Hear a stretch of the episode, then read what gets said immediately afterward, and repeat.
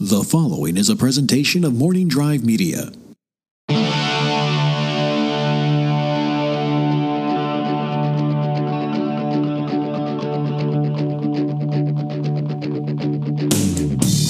Broadcasting from beautiful Burbank, California. This is Saturday Night Napzok here on the Napzok Files podcast feed.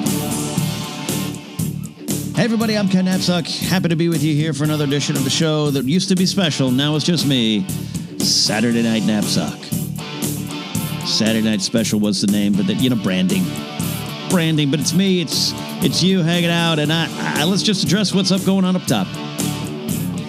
Chances are you are listening to this under uh, you know, different circumstances than any other of my previous episodes. Maybe you're not at work. Maybe you're not in your car. Maybe you're not out going for a walk with your, your earpods in. Maybe you're home gathered around the fireplace and the radio as if FDR was speaking. I am not comparing myself to FDR. Weird times, weird times, stressful times, anxious times, all those times, they're here. And I, you know, I try to make this show, this show, a little lighter on Saturday nights. But let's talk about it. Since I recorded last and released an episode on the Napzok Files uh, with the uh, Three Things episode titled "Wash Them Hands," I think things have gotten more serious. I, I, I'll, I'll say worse, but I don't. I choose. I like to choose different words and things like that. It's gotten more serious. It has gotten serious. I think even when I was in Vegas, and this show is about going to Vegas. I got a lot of clips that recorded on the road to Vegas. I'm to share them with you. We're to have fun, hang out with some friends. But even even then, just the pressure on the situation, the anxiety, the confusion, the misinformation, the true information being buried by by misinformation, agendas, panic, hysteria, it's all there. Rush on toilet paper, it's all there and it's just made the situation a little a little weirder. And I am someone who doesn't. Uh, I always say don't panic, and I talked about it a lot last week on on last on, last, on the last episode. Don't misunderstand. And I'll say it again. Don't misunderstand me when I say don't panic. Not only is a catchphrase from one of my greatest, uh, my favorite books, uh, one of the greatest book series of all time, and one of my favorite movies, Hitchhiker's Guide to the Galaxy. Don't panic is just good advice, but it does not mean don't pay, pay attention, don't be concerned about other people, make some tough choices, uh, and, and, keep the, the ultimate goal and the ultimate safety uh, of uh, yourself and your loved ones uh, in mind. Uh, be informed. All those things roll under the umbrella of don't panic. I'm just saying don't let the panic and hysteria and the fear control you, but it's all right to have those things. I I have a lot of experience, 17 years in an industry, a security industry, a public safety industry that is very misunderstood, sometimes very much because of the outside world looking at it. Kevin James movies, rent a cop jokes, security guard jokes. I think of any time you've been with a group of friends and you've seen a security officer or something walking around at a mall, movie theater, parking lot, and you've all scoffed and laughed and made a little joke. Uh, that is part of the reason the, the industry is, is is maligned and then and misunderstood. And then the flip side of that is uh, it's hard to recruit people for an industry that is tremendously underpaid. The companies that contract out to the, these big companies don't want to pay. The profit margins are uh, most security companies, big security companies, are working at a loss on their bigger accounts. And I'm not saying that in defense of corporations or money and everything. It's just this weird. You cannot hire uh, good talent when you can't pay. Um, I, I do believe that lower wage jobs, uh, you know, exist. Exist. We got to deal with them. We got to raise the wages, but also, hey, those jobs exist for you to work out of them if you can. Uh, but it's it's a weird, troubling, troubling time when everything else is inflated uh, above you and the job hasn't. I went five years without a raise at one point in my career, and I had to take a big promotion to get it. And someone was like, "You got a you got a raise. You got a promotion." It's like that's a, that's a promotion. I did not get a raise for five years when I was in the same position. So all those kind of things I've seen firsthand. I've seen what it can do. And so therefore it hurts the industry.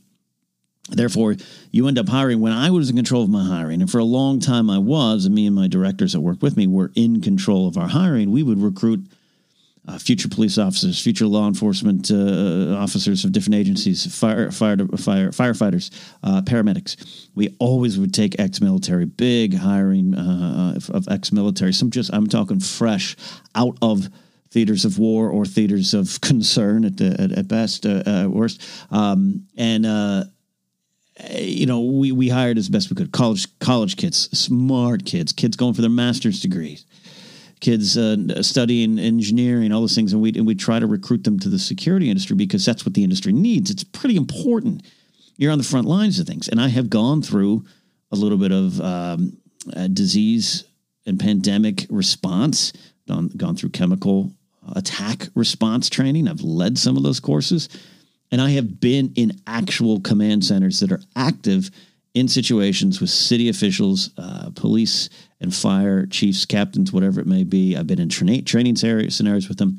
And there has been a few times in my career later when I was the actual director where a police captain has turned to me and said, The decision to evacuate this property with 20,000 people on it, this decision is yours and yours alone to make. And you have about five seconds to make it. I've been in that situation. So I think I am I am not trained and an expert in anything that is going on right now in the world. I'll, I'll make that clear. But I do know a little bit about managing stress in those kind of situations and lowering hysteric, hysteria and lowering the panic levels and realizing that a lot of times it's it's actually quite all right. Everything's going to be okay. Just let the people trained in this stuff, expert in this stuff, do what they have to do. And I think they're doing it. And I wish everyone would stay the hell off Twitter and offline to let them do their work. And I don't don't trust any of these posts of, "Hi, I'm an ER nurse over at a hospital in Altoona." And here's a picture that you could have found online of any nurse. And here's my seven paragraphs on how to heal yourself of coronavirus. Don't trust that stuff. Some of it could be true. Some of it could be helpful information. There has been a couple times in the last week where I've seen some of this. Oh, that looks like good information. Let me read this tweet thread, only to find out that's complete bullshit. And it isn't what it is, or it's half true. Some of it's true, could be true. Uh, be careful of all the words you're seeing. Estimated, possibly, could be, we're looking at.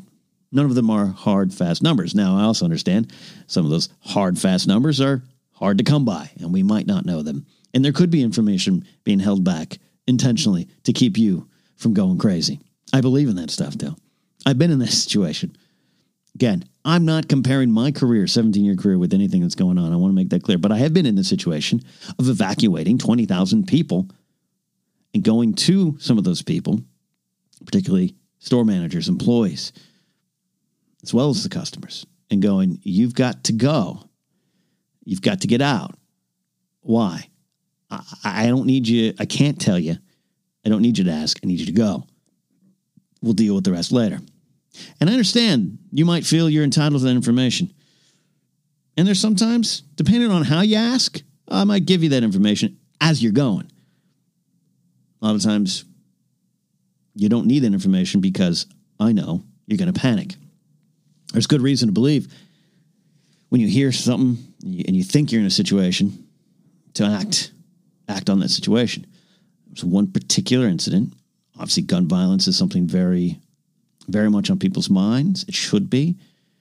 How to prevent it, how to handle it, a lot of bigger questions. But there was one particular incident where a fight happened, a fist fight type of situation. People fighting over uh, something in a store. It was uh, actually a, a Macy's. And inside that Macy's, they fought until they knocked over a glass container. The glass container exploded as it hit the ground. Somehow that translated into gunshots. We made the news that night.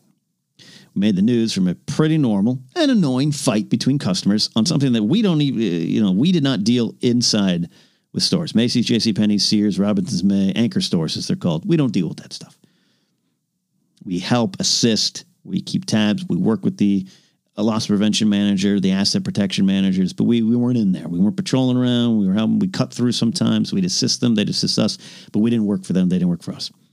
So they had that situation going on inside their store. We didn't know about it. Boom, crash, glass. There's a gunshot. Everyone stampeded out of there as if it was a movie for something that no one needed to before we could get control of on it. And then people then people wouldn't believe us. We had the information they needed and we were telling them, don't worry, just fight. Glass broke. Oh no, I heard. Someone told me they came running out. They saw the gun. First of all, I'll tell you, in 17 years, I've never had a witness be 100% accurate, even those with the best intentions. Never, never, 17 years, never has happened. No witness account is 100% true. I'm telling you. And in that particular incident, I mean, it was chaos. Again, we made the news, the local news, local Los Angeles. And when I say local news, Los Angeles is big news. And this was back in 2013 range. And if it had been now, and I think there has been a couple instances I've seen at malls now, number one, that are real. Again, uh, hearing something, reacting to it, going, ooh, that might be this. I'm afraid of this happening, and I think this is going on, so I need to act accordingly. That's fine. Fact, that's encouraged. I want you to do that. But don't overreact. Don't scream. Don't panic. Don't don't don't lose control of what's going on. You might not be prepared for that situation, and your adrenaline kicks in. I get it. I get it. But I go to those situations and I see what's happening now. The people on Twitter are the ones screaming, I actually saw the gun. We got to get out. And that might not be the information. It might be. But how you react to that possible information is going to determine how other people react to the information. It is a chain. Sometimes things happen that you don't know. Sometimes things happen. You know, where we were one time on a bomb threat. And this is one of the cases where we evacuated half the property on a Friday night. Device is found by someone called in. So we had a canine unit. It was a bomb trained, bomb sniffing dog on property. And that's a whole nother, it was the greatest thing in the world. And people would see that handler, who was a retired federal police officer, And he retired young due to injury, so he was a very young, uh, you know, late 40s, capable bodied guy. Uh, wasn't some old guy who ah, retired. Very capable, very trained. The dog went to the same training that all police dogs go to. I mean, talking same classes. This dog was ready to go. And people would see that and over, oh, you guys are overreacting for shoplifting. It's like, what do you, what do we know that you don't know? Trust us in this situation. We need this kind of uh, resource here. And sure enough, on a Friday night, about 8 p.m., on a crowded mall in Los Angeles, a device was found. So we go over to the dog with the dog. Yes, and I go over a safe distance, but I had to go over. I'm in a suit. Uh, uh, no, no, nothing else. And we go over, we look at the device. The dog sniffs it, doesn't hit, doesn't hit. So, all right, tension goes down because there's a fact in front of me but we still don't know. And that translates again to this situation that we're all going through in the world.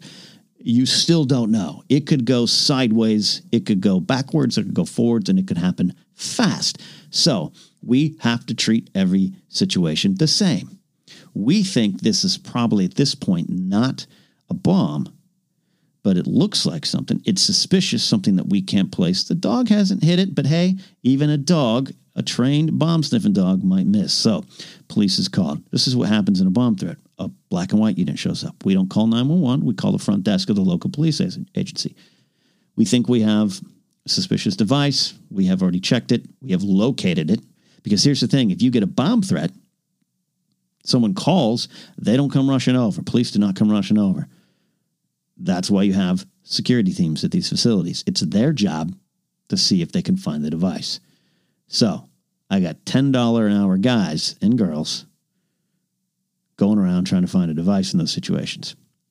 They need to be paid more.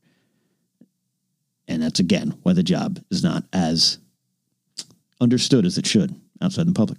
Long story short, we go up there. Please come out. The two black and white uh, officers, uh, the black and white is what they call the car. The black and white units come out. They walk up to it and they do this. Ah, back away. Called front, called their sergeant. Yep, we found something. We forgot to hit. Boom, bomb squad rolls. Bomb squad is not in a centralized location in Los Angeles. Bomb squad, much like the SWAT team or LAPD Metro Division, it's based out of Metro Division, but the SWAT team is not in one place unless they're training, working out, maybe a couple guys hanging around. They have to come from their houses. They come from their locations. If you're in Los Angeles and you see unmarked black police vehicles coming down, or sometimes unmarked white police vehicles, SUVs type of things. That's the bomb squad. They are racing towards where they need to go. They have to, like the Avengers, assemble up. So the bomb squad does not come right away. We have to, with the local police division, which was this time LAPD Devonshire division, have to sink it all, down, lock it all down. Uh, we make decision to clear out stores in that area. And again, I might go to a manager of a store and say, here's what we've got. I need you to get your people to comply quietly. I don't need panic. I don't need hysteria. I don't need people running out. Okay. Most of them comply. They get it. And we tell them this isn't a this isn't a threat. This isn't a phone in threat. This isn't a written threat. This is a device has been found that we cannot currently place. You have to err on the side of caution. And I think a lot of the things going on today are erring on the side of caution. A lot of it, this is a little cynical, but a lot of it is liability based reasons. A lot of it is liability uh, place reasons. I think we can take this hero's view of we're shutting down this event to uh, lower the the the threat and lower the spread. But really, I think what a lot of these places are doing is shutting down events so that someone doesn't get it and then they sue that company. Liability drives everything, unfortunately. So we cleared out. Bomb, th- bomb squad finally show, shows up, and I've seen the robot in action. I've seen many funny situations uh, command center. It's a mobilized command center. It shows up. I got police captains. I got uh, bomb squad sergeant. Uh, I got lieutenants showing up. I got a city councilman showing up. Word spreads on a Friday night. I have to call the mall manager down. I have to call my company. I have to call my corporate people in Chicago. And we're all on the phone. we're all there. And they go up with the robot in the camera. And I'm sitting in the command truck with them. And you see them go up to the device and go, yep, we can't place that either. So they turn to me and say, We recommend that you evacuate the mall, or at least half of the mall, which includes giant restaurants in action on Friday night, a 10 movie theater facility where I uh, saw Attack the Clones, by the way, years earlier, uh, the first time. Um, uh, three, four major restaurants, not not just the mall, not just the food court, not just everything. You have to shut it all down and get them off property. By the way, I have like eight people on staff because um, a lot of these big companies that hire security companies not only to underpay, they understaff to save money for themselves. Uh, a lot of people have this thought of uh, dealing uh, with giving the, the, amount of people for what they think the situation uh, requires. So one officer can handle a situation. In truth, two or three are needed. If you ever go by a situation you see six police officers and you're like, how many how many officers do they need for that situation? It's safety. It's numbers. It's a numbers game. And security companies often do not have those numbers. When I started 20 years ago, we had 2,000 hours a week in employees. When I left 17 years later, we had 1,000. Literally 50% of our man hours were cut for money.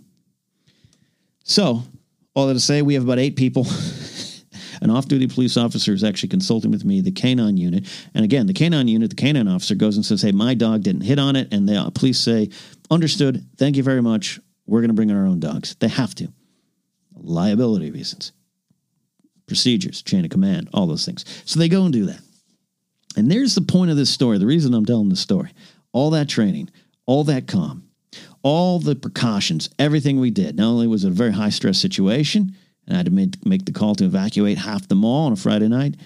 Um, you know, you got to make sure the news media, which is listening to the police scanners, doesn't know. They usually switch to uh, private channels when possible to communicate this stuff, but sometimes it gets out. This one, I think, was kept under wraps. So we make this decision. We're standing around. I'm standing next to a police lieutenant, the canine unit, and a, and a regular officer, patrol officer for LAPD. We're at the uh, uh, caution line. I'm away from the command center at this point because now we're just now we're just kind of waiting to see. We're waiting for certain other members of the bomb squad to show up, and that includes uh, guys getting into into the suits and uh, going to detonate it, which is the decision they, they all often will make in these situations. And I've seen a few detonations in my day. So we're waiting all of us. I'm talking to again a police lieutenant. I got a police sergeant nearby, who uh, Sergeant Graybill was his name. I'll never forget his name. He, he always drove the pickup. There was like one pickup truck at that at that uh, Devonshire Division station, and like he drove it, and he had like a handlebar mustache. He was like a cowboy. Um, and he's just standing there, and he's telling like, "Hey, you guys are doing your your staff is doing great. We appreciate the great help. We're bringing maps out. We got our we got our training down. Here's what we're doing." showing them where the power shutoffs are, all of the middle of all that. on the south side of the property. We're talking 100 yards away, football field away. But on a Friday night, it's kind of going still, still calm, calm night. We suddenly hear a loud explosion. Boom! All the training, everything in the world, from my security staff, the police officers, the command officers, and the bomb squad. All of us froze. There was a moment of uh, of silence, and everyone looked at each other and went, "Was that you? Were you guys detonating? No, we didn't go over there yet. Who was that?" Boom! All that happens in about a second, and then controlled panic kicks in for even a veteran group that we were dealing with. For even me, who've been in the business at the time 16 years, been through many bomb threats, all those things, and we all freak out. We all forgot the golden rule: don't panic. Turns out unaware of the situation were three teenagers blowing up an M4 or an M80 or whatever kind of stupid little uh, firework explosive device they got. They were kind of unaware of what was going on. Um, nothing really wrong happened to them. I would have loved them, loved to have thrown them down an empty elevator shaft. Get on, get out of here, because the situ- our situation was not done. All that goes to the head. It filters into my mind this week it filters into my mind this week, and you out there are, are experiencing the same things. You, have trust in in, in, in uh, governments around the world as best you can. I know that's hard, right? I know that's hard. You have trust in what's going on. You're staying away from Twitter, but then panic hits, and I felt it too. I went the day before we left. We went to Disneyland this week, which I'm going to talk about in a second. Went to, greatest thing went down to Disneyland. We met a friend of mine and his wife down there. Were treating us. It was a planned trip, hotel rooms, all those kind of things, and we made, made that decision to go. But I went to my local Target. Panic is already, you know, you're seeing things online, the toilet paper going, we got it, we got it, we feel it. And I wasn't worried, I wasn't panicked, but I wanted to pick up some, at legitimately pick up some, pick up some items for travel. Go over there, and number one, there's so many people in there. Everything is picked clean. I was able to pick up a couple things. Again, for travel. And I'm thinking, uh oh, and, and the panic starts to come over me. It was if that figurative M80 had gone off, uh, that firework had gone off on the south side of the mall, and everyone tensed up again. It was all going on inside my heart at that moment. Boom. So even me, someone who I feel is pretty used to this kind of stress, the adrenaline kicks in. A little panic will kick in, but then you get control of it. Your training sits in, and, and your love of the adrenaline. So if you're a first responder, you kind of love that. It's in your blood. But even all that can sometimes go away and collapse and fall. And so uh, just keep holding on to that. And if you do, it's okay. If you panic, it's okay. But hold on, get back, pull yourself back from that bridge, pull yourself back from that edge, right? Don't panic. Don't panic. Do what is suggested, do what's asked. Um, and on going to Disneyland, uh, we'd gone to Vegas and I, I, said on last week's broadcast, and that's what we talked a lot about of like, hey, everyone's washing your hands. Maybe this will be the big thing to come out of it. We'll be a cleaner society. Hopefully that sticks. Then again, I remember going back to the days after 9 11 and, and just the f- tears and the love and the pure uh, man helping man type of feeling. And you're like, maybe this will stick. Nah, that did not. But uh, maybe the clean hands will stick. And I still hope that. So that I did not get sick in Las Vegas. First time ever. I never picked up anything in Las Vegas. I say this as non flippant as possible. I felt safer in Disneyland. And I was there the minute I was on property at Disneyland in Anaheim when Disney announced they were closing the park uh, on the 14th. We were on the train riding around with our friends. I saw the Twitter tweets come across. Uh, it was a weird time. Also, pouring rain pouring rain, which uh, might just, you know, give you a, a, just a regular old cold, regardless. We were so, I felt, I'm telling you, it is a situation which people there were prepared for it and aware of it, not panicking, handling the situation, doing the best you can.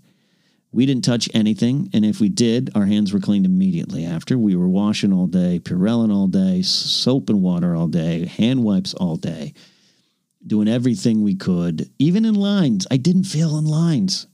Space Mountain, usually enclosed space, you know, didn't feel. Now, again, do we know? Do we know we're clean? No, no. But I felt safer at Disneyland than I did days earlier at Target. With every bumpkin in my neighborhood rubbing shoulders, fighting for toilet paper, trying to cut to get to the uh, you know the the ice cream before you or the frozen pizzas before you. I felt more nervous there. Again, think I'm clear from Vegas? We do those tests. I mean, I know there's not a lot of tests going on. That's part of the fears. What's actually out there? Totally get it. Totally get it. But I'm telling you, don't panic. Do what's do what's required. Be prepared. Just take a breath. Take a breath. We'll be okay. We're gonna get through this. I meant this episode to be a lighthearted episode. I want it to be a lighthearted episode. So how about this? The other side of the break, I'm going to play the audio I recorded on the way to Las Vegas. I'll also explain why I only recorded it on the way to Las Vegas and two clips in Las Vegas and nothing more after that. We uh, went out, Grace and I, Christian Ruvalcaba, Mark Ellis, Josh Macuga met us there. Uh, John Kaiser came out uh, from Schmoedown and we did a comedy show at House of Blues. It was a great time, even with what was hanging over with us. It was, again, uh, the day after we left, by the way, we stayed at Mandalay Bay. The day after we left, Mandalay Bay announced, eh, we're shutting down some things in all of our, uh, the company that owns Mandalay Bay. We're shutting down things, the buffets and everything. So I don't know. It's weird. Wherever I go, things shut behind me. so I'm to play a little bit of that. We're to have some fun. Uh, you know, we can be a little serious. We can be a little serious. Serious times, but I want to also provide some stupid entertainment because that's what I am. Stupid. That's what I do. So stick around. The other side of this break on the road to Vegas with me and my pals.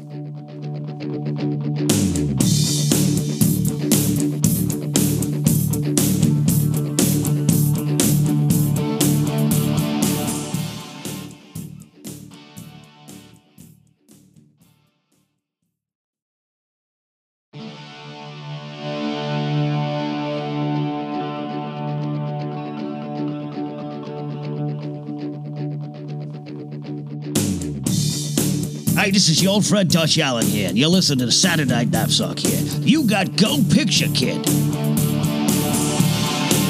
Thanks, Dutch. We're back. All right. So before all of this went completely uh, crazy, we had a gig in Las Vegas that I do believe now would have been canceled, though half the audience was gone. Uh, Even the, the ticket sales were down, but it was the type of situation where uh, you know we were we had a small intimate crowd, which was actually quite all right. Good crowd. Those that showed up, including our, our friend DJ Snacks, a patron supporter of mine. Uh, we had a great time. I, I, I just don't think it would have happened. I think that the House of Blues Vegas is, uh, is, has announced some cancellation of events since we left. So that wasn't in our minds yet. We are performing comedy and we are heading on the road to Las Vegas. And I brought along with me my phone, which, by the way, the voice memo on your phone, if you have, if you have an Apple iPhone, if you're looking to record podcasts on the go, that's really good. Don't even worry, it's really good. I also have a, a Shure microphone. It's about $150 retail, price to go, and it is really good as well. You have seen uh, seen heard heard me, I should say, uh, heard me use it previously for like some Force Center stuff on, at conventions. And uh, infamously, Josh and I recorded it from our bed in a hotel in, in Seattle uh, last March, about a year ago.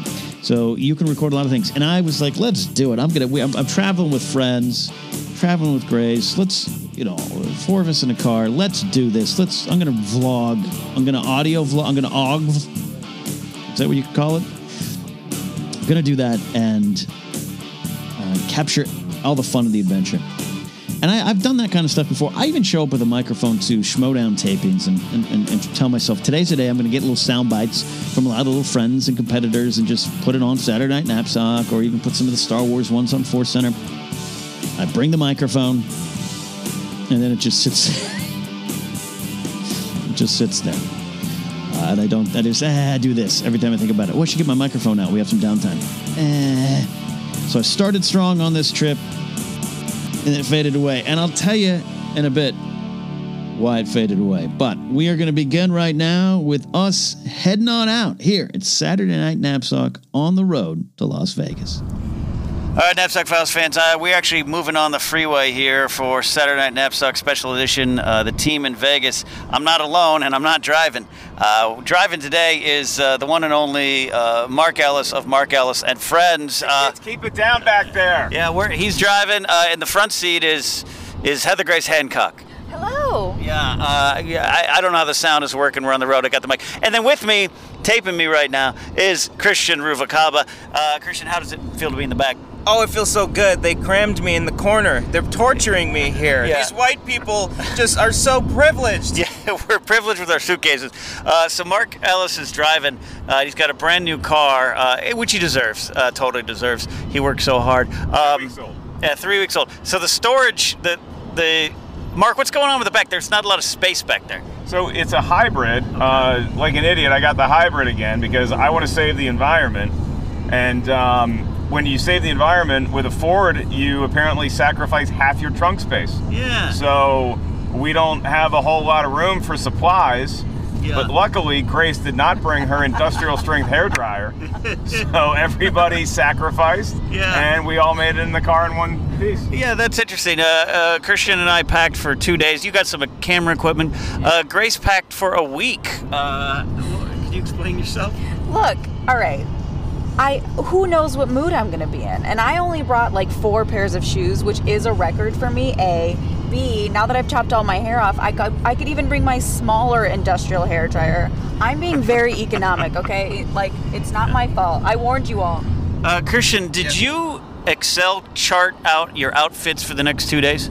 No, I did not. I Excel uh, charts the uh, the equipment that I have. That's Well, not that's how fair. I didn't do Okay, that at all. no. I just threw everything into one bag and prayed that it doesn't right. fall out of the car. Uh, Mark Ellis, have you ever Google uh, sheeted or Excel sheeted your outfits for the next two days? I think uh, we both know the answer to that question, Ken, as, as do your listeners. The real question is Does everybody out there listening to this episode of the Napzok Files know that Mark literally packed on the way to pick Christian Ruvalcaba up from Ken and Grace's place where I picked them up?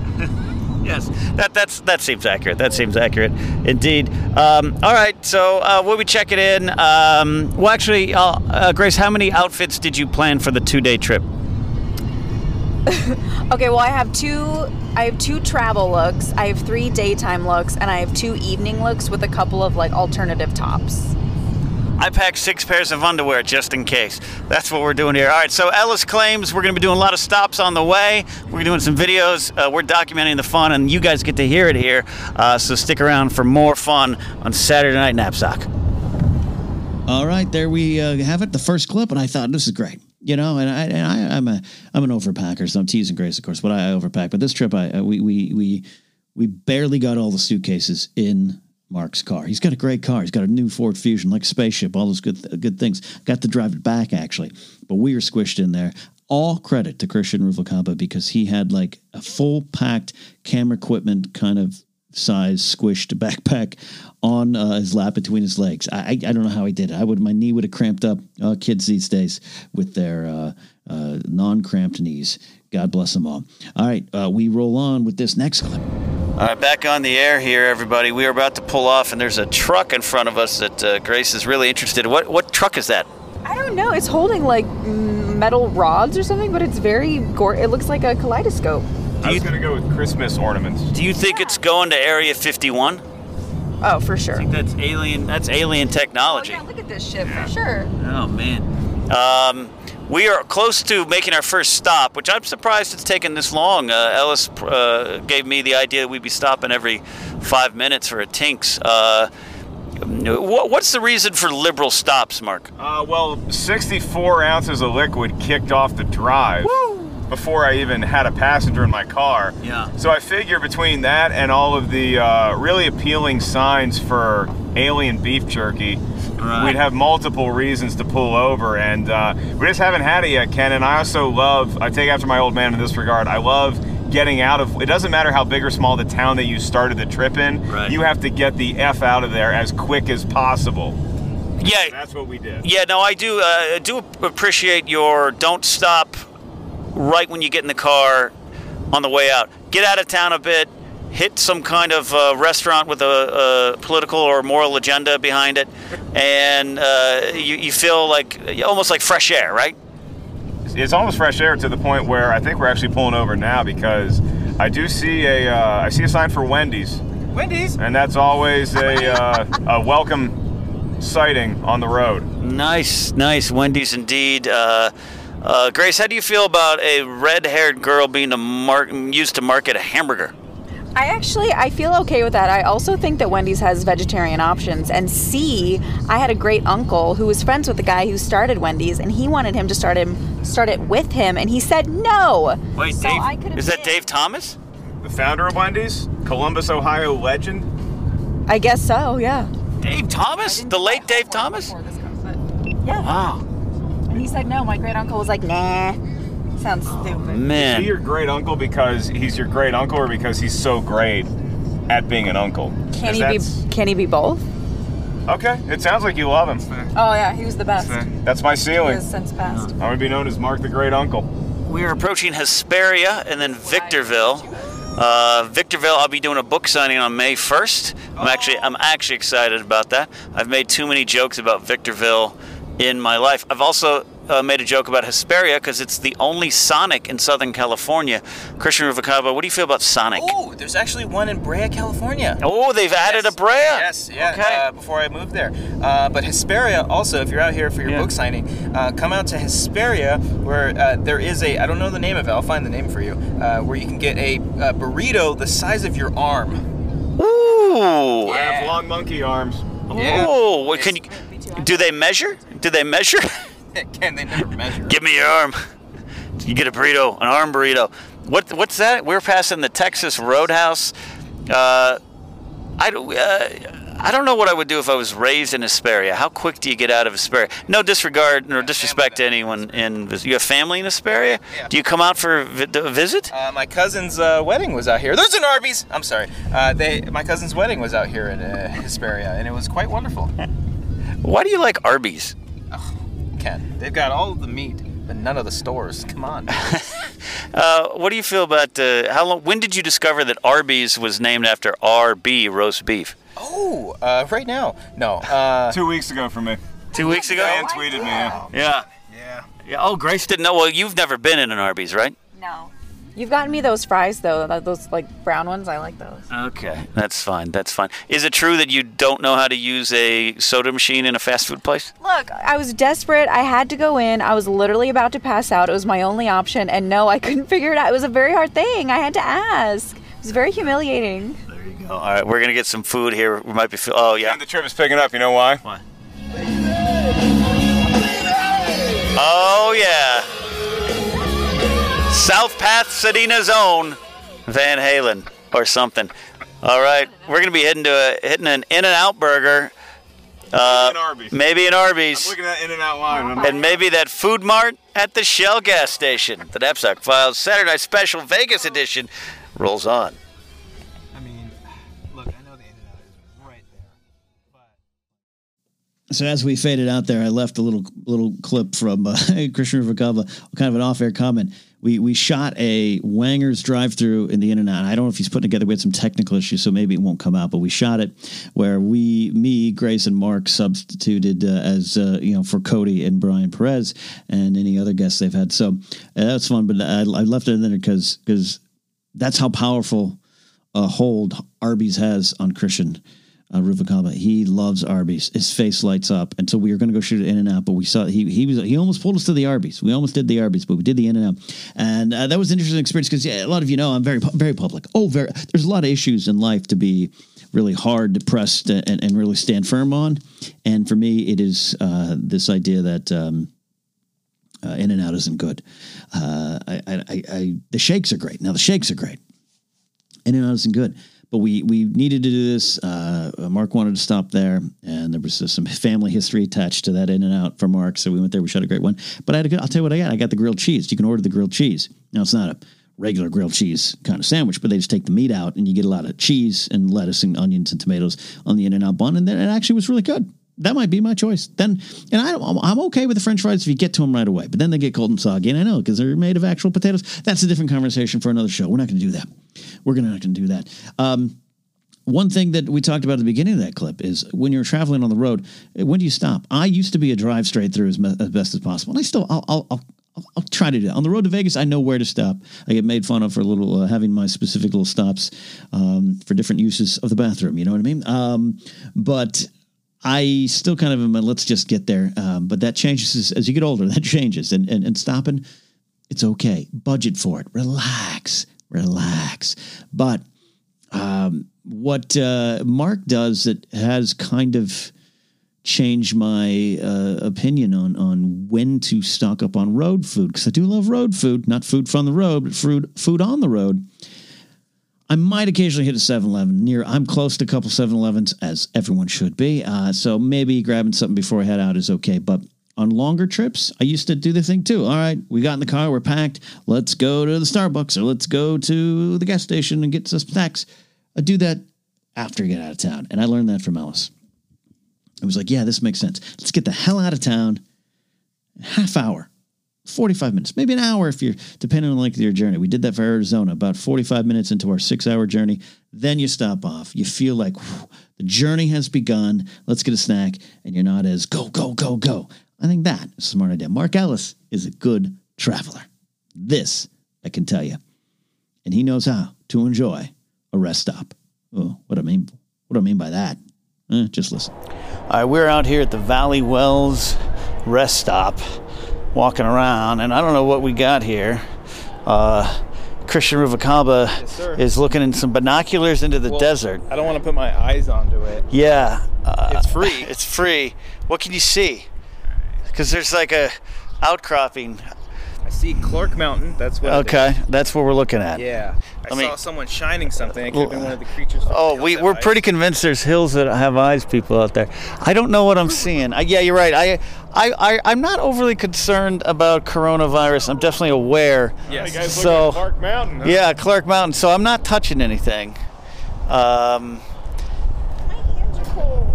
Uh, your hands are cold, honey? Yeah, all the dryers are out of service and now I'm just wet. Well, this is how I feel. This is good though. Just dry your hands on your on your hood, on your hoodie. Dry your hands on my shirt. All right. You're a good friend. Uh, I love you.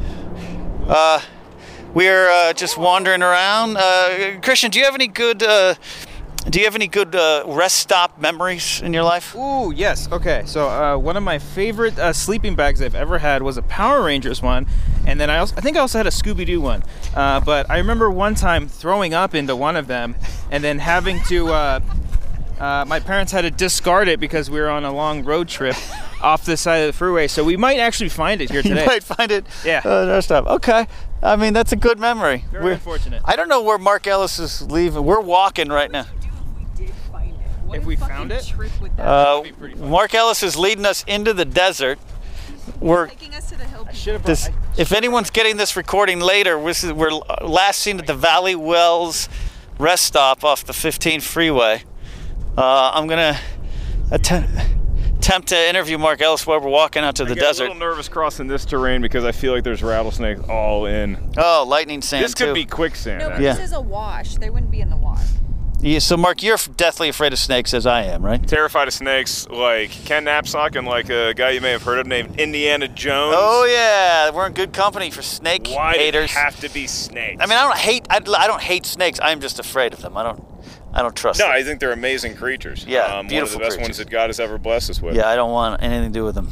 Uh, It's going to be a very religious trip from here. Yeah, this is very- I'm hitting an out burger. I'm thanking the good Lord for everything. For, for this audio podcast, we're now staring out at some cactuses. Don't hug them. Uh, out into the uh, nothingness of the desert. so my my vending machine rest stop Yeah. memories because I really lead with the vending machine. First time I ever saw a mellow yellow. Oh I yeah. just think I remember my brother and I being like, "What the hell is this? Sprite? Seven Up? You better look out because Mellow Yellow's in town." and then the vending machines, we'd get excited about like kind of off-brandy snacks. Like if you saw an Oh, Andy yeah. Capp's hot fries, you got it. Even though they're disgusting, they get stuck in what your is teeth an forever. handicap hot fry? Andy Capp's hot fries. I did- that The must be regional. Comic strip character Andy Capp. Oh, Andy handicap. Oh, yeah. Hot fries. Oh. Yeah. Uh-oh. Oh, we Gra- found a snake. Grace hole. has found a okay, snake Grace, hole. you have you have the smallest hands, so reach in there. Actually, you, you know what? I probably have the smallest hands out of the four. Very presidential. But uh, I don't know. Don't uh, don't put your don't put your hand in the snake hole. I, bet a prairie dog What? A prairie dog? Now that's even worse. Big hole. Prairie dogs are the best. That's prairie. I'm not, not got nothing against snakes or prairie dogs. I don't want you reaching your hand into that prairie dog snake hole. What would you do if I did? Nothing. to pull your hand out of it. Would you give me 50 bucks? How come you're not afraid of snakes? I love snakes. Uh, they feel so cool. They're so soft and elegant and sexy. I love them to death. Sinner. uh, all right, we're gonna get back in the car.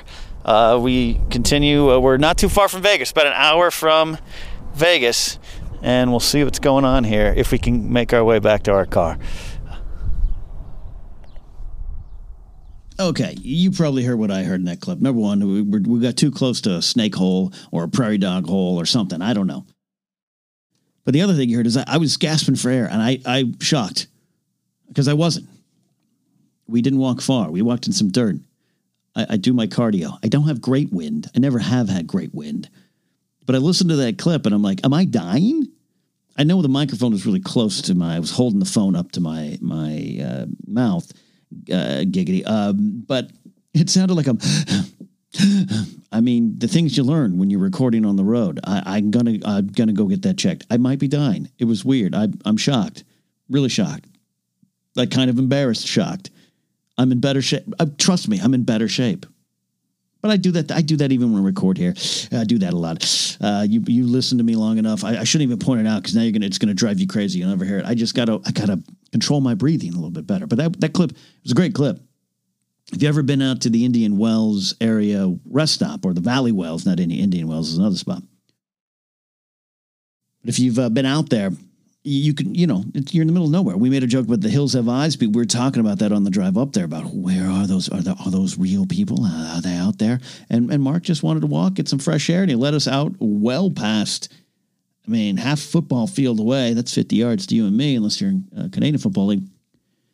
Well outside the bounds of the rest stop, but it was kind of nice. It was kind of relaxing. It was like one of those, uh, you know, movies where uh, all the characters jump out of the van at the rest stop and have some life moment. It was a good time. It's a good time.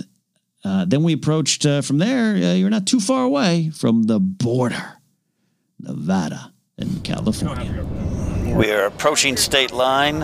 Approaching state. Pretty exciting, right, Christian? We're going to a different state in a few minutes. Very exciting. I don't know if this was a popular tradition, but my uncle used to do this. Yeah. Every time right before the state line, he'd be like, California, California, California, Nevada! Nevada. Uh, Back when it's I pretty was, fun. Happy and, and joyful about So things in life. you're like eight. Yeah, let's say that. Okay, Yeah, that's that fair. works. That's fair. Um, I used to stop at the uh, the the Western themed. Uh, I Whiskey think the- Pete's? Whiskey Pete's. Yeah. Mm-hmm. There's a good barbecue place inside of Whiskey Pete's. Mm. But one time when I was uh, walking out of there, a lady was screaming at the hotel clerk, and she said, "And there was ejaculate on the sheets." Oh, yes. and I just Love it. kept walking, and I haven't been back. Ah. I never stayed there, but uh, that's good enough for me. That's true. Yeah, that's good enough for me. All right, we're approaching state line, and Ellis is going to go live with the video, so I'm going to shut this part of the podcast off. Oh, okay. Thank you. There you go. We we crossed state line and we had a very fun uh, Instagram video from Mark Ellis. Uh, you know, we were going live. I went live on Instagram for the first time uh, when we were real drunk on Thursday night. You know, that's when you Instagram live. That's a good time. Drunk in Vegas. That's it. Uh, you know, I might not do that again. Uh, not that anything's horrible happened, but yeah, you, you never know what could happen there. I love stopping at Primm. That's one of my places to stop if you're driving to Vegas. And I love driving into Vegas. I really do. Flying, great, fine, convenient, cool. That's I just love the drive. I, it's relaxing. I've done it by myself many times. Stopping at Primm and that big gas station with a giant convenience store inside. I wonder if they're selling toilet paper right now. I wonder if they're. Maybe I'll head out there if we need need to.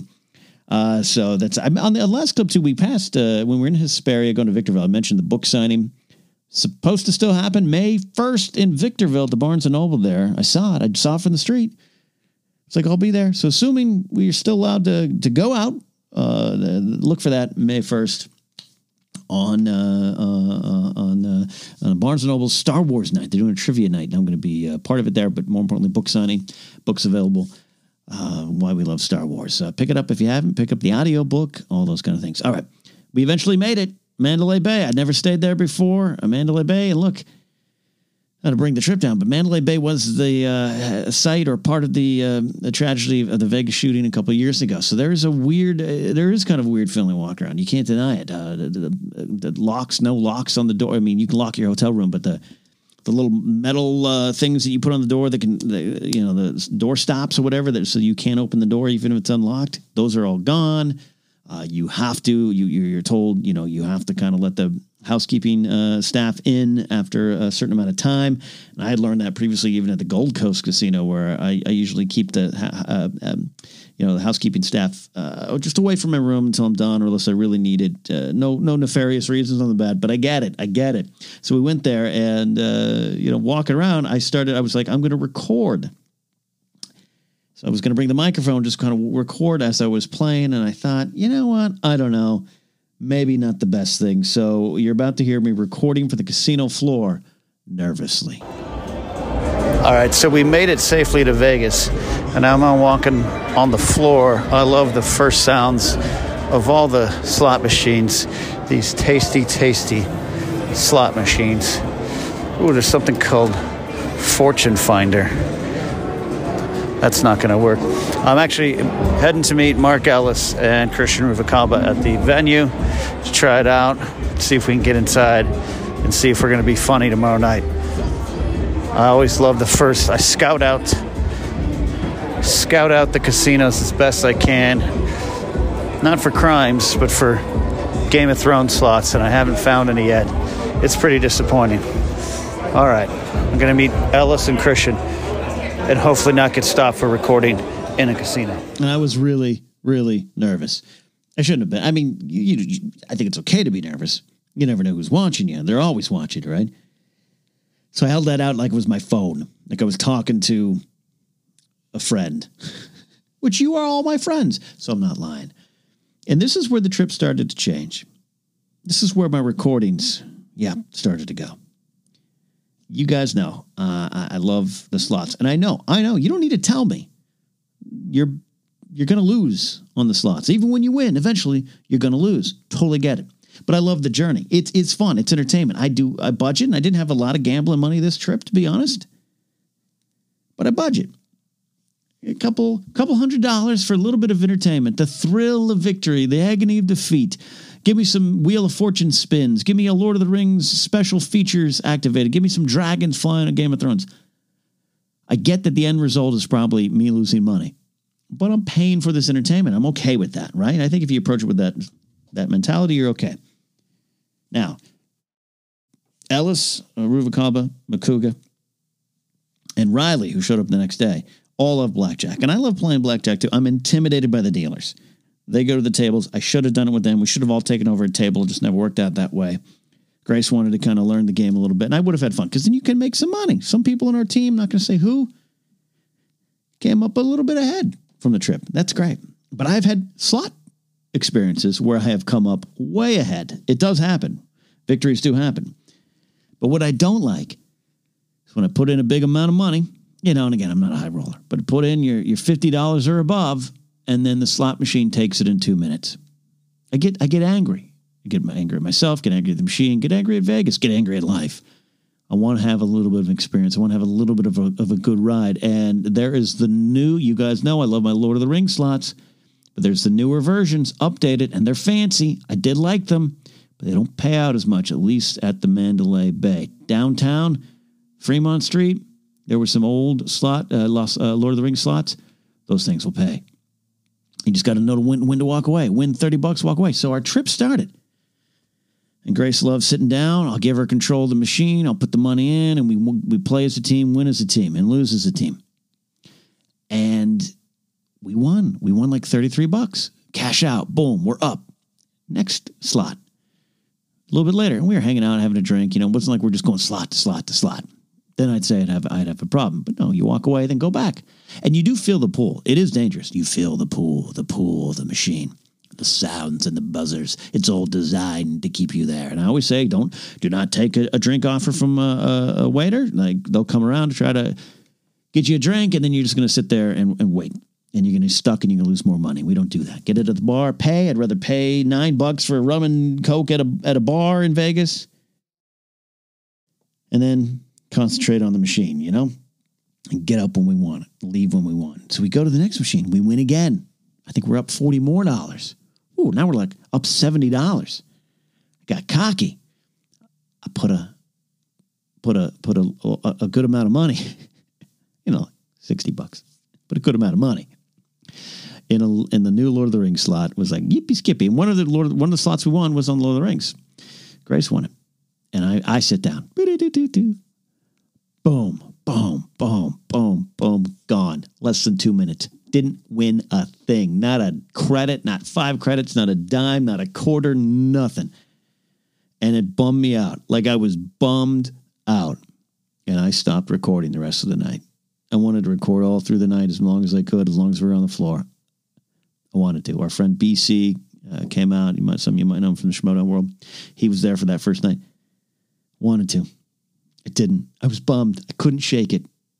And then instead of walking away, going, well, all right, we're going to do some other things, get some other enjoyment out of life. We did. We went down, um, had some dinner at, at Guy Fieri's uh, restaurant there on the strip. You know, Ellis. We want to go to Flavor Town. It was good. It was a good meal. Very good meal. But I couldn't shake it. And instead of walking away, I wanted my revenge. And I just kept losing. So that's part of the reason. That's a big reason why my recordings went from a weekend in Vegas to on the road to Vegas. We had arrived in Vegas, but there's one more recording I do want you to hear because he showed up to bring a new round of energy. Enter Josh Macuga. Tram it. All right, we uh, I'm back uh, live uh, recording here. Uh, special guest joined Josh Macuga in town. Flew straight from New York, Yeah, uh, yes, I did. Uh, not the New York, New York casino. but we're at that right now. We're we at are. that right we are. now. I went from New How- York to New York, New York. How close does this compare to the real New York? Uh, Now that you're- less, less homeless. Yeah. A better smell to it. Oh, yeah. The same amount of lights and yelling as far as chain restaurants and chain stores and go. weird background music and everything. Yes, Are you excited for comedy tonight? Uh, getting back in the groove. Very excited. Uh, I don't know what I'm going to say yet. I don't, don't tell Mark that. Oh, he's right Oh, there. God. Uh, God. But I've got, I've got some hot bits. I'm working on Ooh, real hot, bits. Hot bits. Hot, bits, hot scoops. Yes. Yeah, uh, and then of course uh, eating history, as we know, March 25th. Yes. uh, and uh, we're 10 really PM excited about and this. 10:30. Yeah. Yep. Uh, Um, Wednesday nights. I've never really put money down on a sport book. Uh, What do you? How do you do that? Uh, you give them cash. Okay. Uh, we have a professional sports gambler with us, Oh, so he great. can lead you through that. Okay. Uh, don't go crazy. You know what I mean? Uh, don't don't bet beyond your will. But sometimes you bet with your heart. Sometimes you bet with your mind. I would say bet with your heart loses every single time. Am I right? So if I put hundred bucks down on the Yankees to win the World Series, uh, that's what that plays. Uh, that pays a thousand to nine. I would. I was going to say right now it's probably seven to one, right? Six to Seven one. to one. Seven. to one. Yeah, Okay. yeah. So so follow. So if I put down hundred dollars Yes. on the Yankees and they win the World Series and it pays six to one or seven to one, what do I make? Seven hundred That's the math. Yes. That's the math. That makes sense to me. Yes, Okay, correct. but I don't get it until November. But you Correct. give the MGM Grand $100 of your money loan free for six months. Yes. Okay. Yes. That's okay. Yeah. I don't know if I like that. All right, we're gonna. up front for not much in return. You put Possible. 100 on something This is great. end tonight, and then you'll get your money tonight. That's a lot better. All right, we're now walking towards some uh, girls dressed as peacocks, and uh, I got to go try to win my money back on the slots. And spoiler, I, I didn't win them. I didn't win the money back. Uh, it was great. Josh Macuga is, uh, you know, such a great cat. We all know that, but he he showed up, and I'll t- I got to tell you, uh, he showed up. This happens uh, in life. This happens in life, and it happens in Vegas. Is why I, I do like going to Vegas, uh, and I've had this happen a few times. Some, sometimes you're out there for for certain events or weddings or whatever, um, and, and and you're there, and you're there with a good group of, of people, and you've been there a day, and the energy starts to dip a little bit because you've been going on for a bit. You, you know the the the um, the joy of yay, we're here, Vegas, woo, starts to fade away, and you got a couple more days to go, and you got some things to do, and you got to kind of get you know get your focus and and and hey, we got a show to do, pace yourself, all those kind of things, and then then you got a friend who shows up like a day later, and they bring a new round of energy, and it lifts you up. Love lift me up where we belong. Uh, that was Josh Macuga on that day. Riley showed up as well a little bit later in the day. Actually, around the time we were recording, he was pulling in, checking in. I had that. I had my friend Chris a few years ago show up. Uh, we were out there for a, a wedding um, me and my friend Dave, and we were having a good time. Again, having a good time. But just there, And the reason we were there was kind of uh, it was a weird situation, and we have there were some, some things going on with a couple other, uh, you know, just family of, of this friend that was out there that was weird. And uh, my friend Chris shows up. Boom, energy saves the trip, makes it something new, makes it something different. And so, even though that was the last piece I recorded, and I thought I'd be recording more, I wanted to play that because my afternoon's buddy, Josh Macuga, the host of Eating History, coming out March 25th. Uh, he brought that energy the day, but it was a great trip. Mark Ellis flew back very early. This is how much he loves you, Schmodown fans. We got back after the show. We went back down. Uh, it was a great time of the show. We went up and, and filmed Q and A for Ellis's Patreon page. We went back down. Kaiser was there. Some other friends. We we uh, ate and drank, and talked and laughed about two two thirty in the morning. Had some of the best hotel room service pizza ever in the history of, of room service pizza. Finally, we go back to the rooms, and, and Grace and I and Christian Ruvalcaba, we were going to drive back later Saturday. Ellis gave us the key or the weird device. It's not even a key to his car. Just hold it near your heart, and the car knows it's you. Uh, we we drove the car back. He trusted us. It was like uh, Han giving Lando the Falcon in Return the Jedi. Not a scratch, I promise you. Right? Okay. Um, Ellis flew back. Like got up five in the morning, went to the airport, flew back so he could announce like seven Schmoedown matches for you all.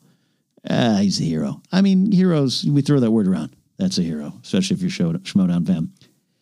All right, that is Saturday Night Knapsack for you all here. Uh, a lot of fun uh, just hanging out with y'all. A lot of fun getting serious with y'all, sharing some things. You know, I don't, I don't, I don't talk often, and I haven't in the past. There's there's times where I have, but I, I didn't talk about my security job for a long time because it is so easily mocked. It is so easily misunderstood, and it was a job I didn't like, and it, and it hurt having that job at times, even though it was a good job at times. All those kind of things. I I, I didn't want to address it publicly for a long time.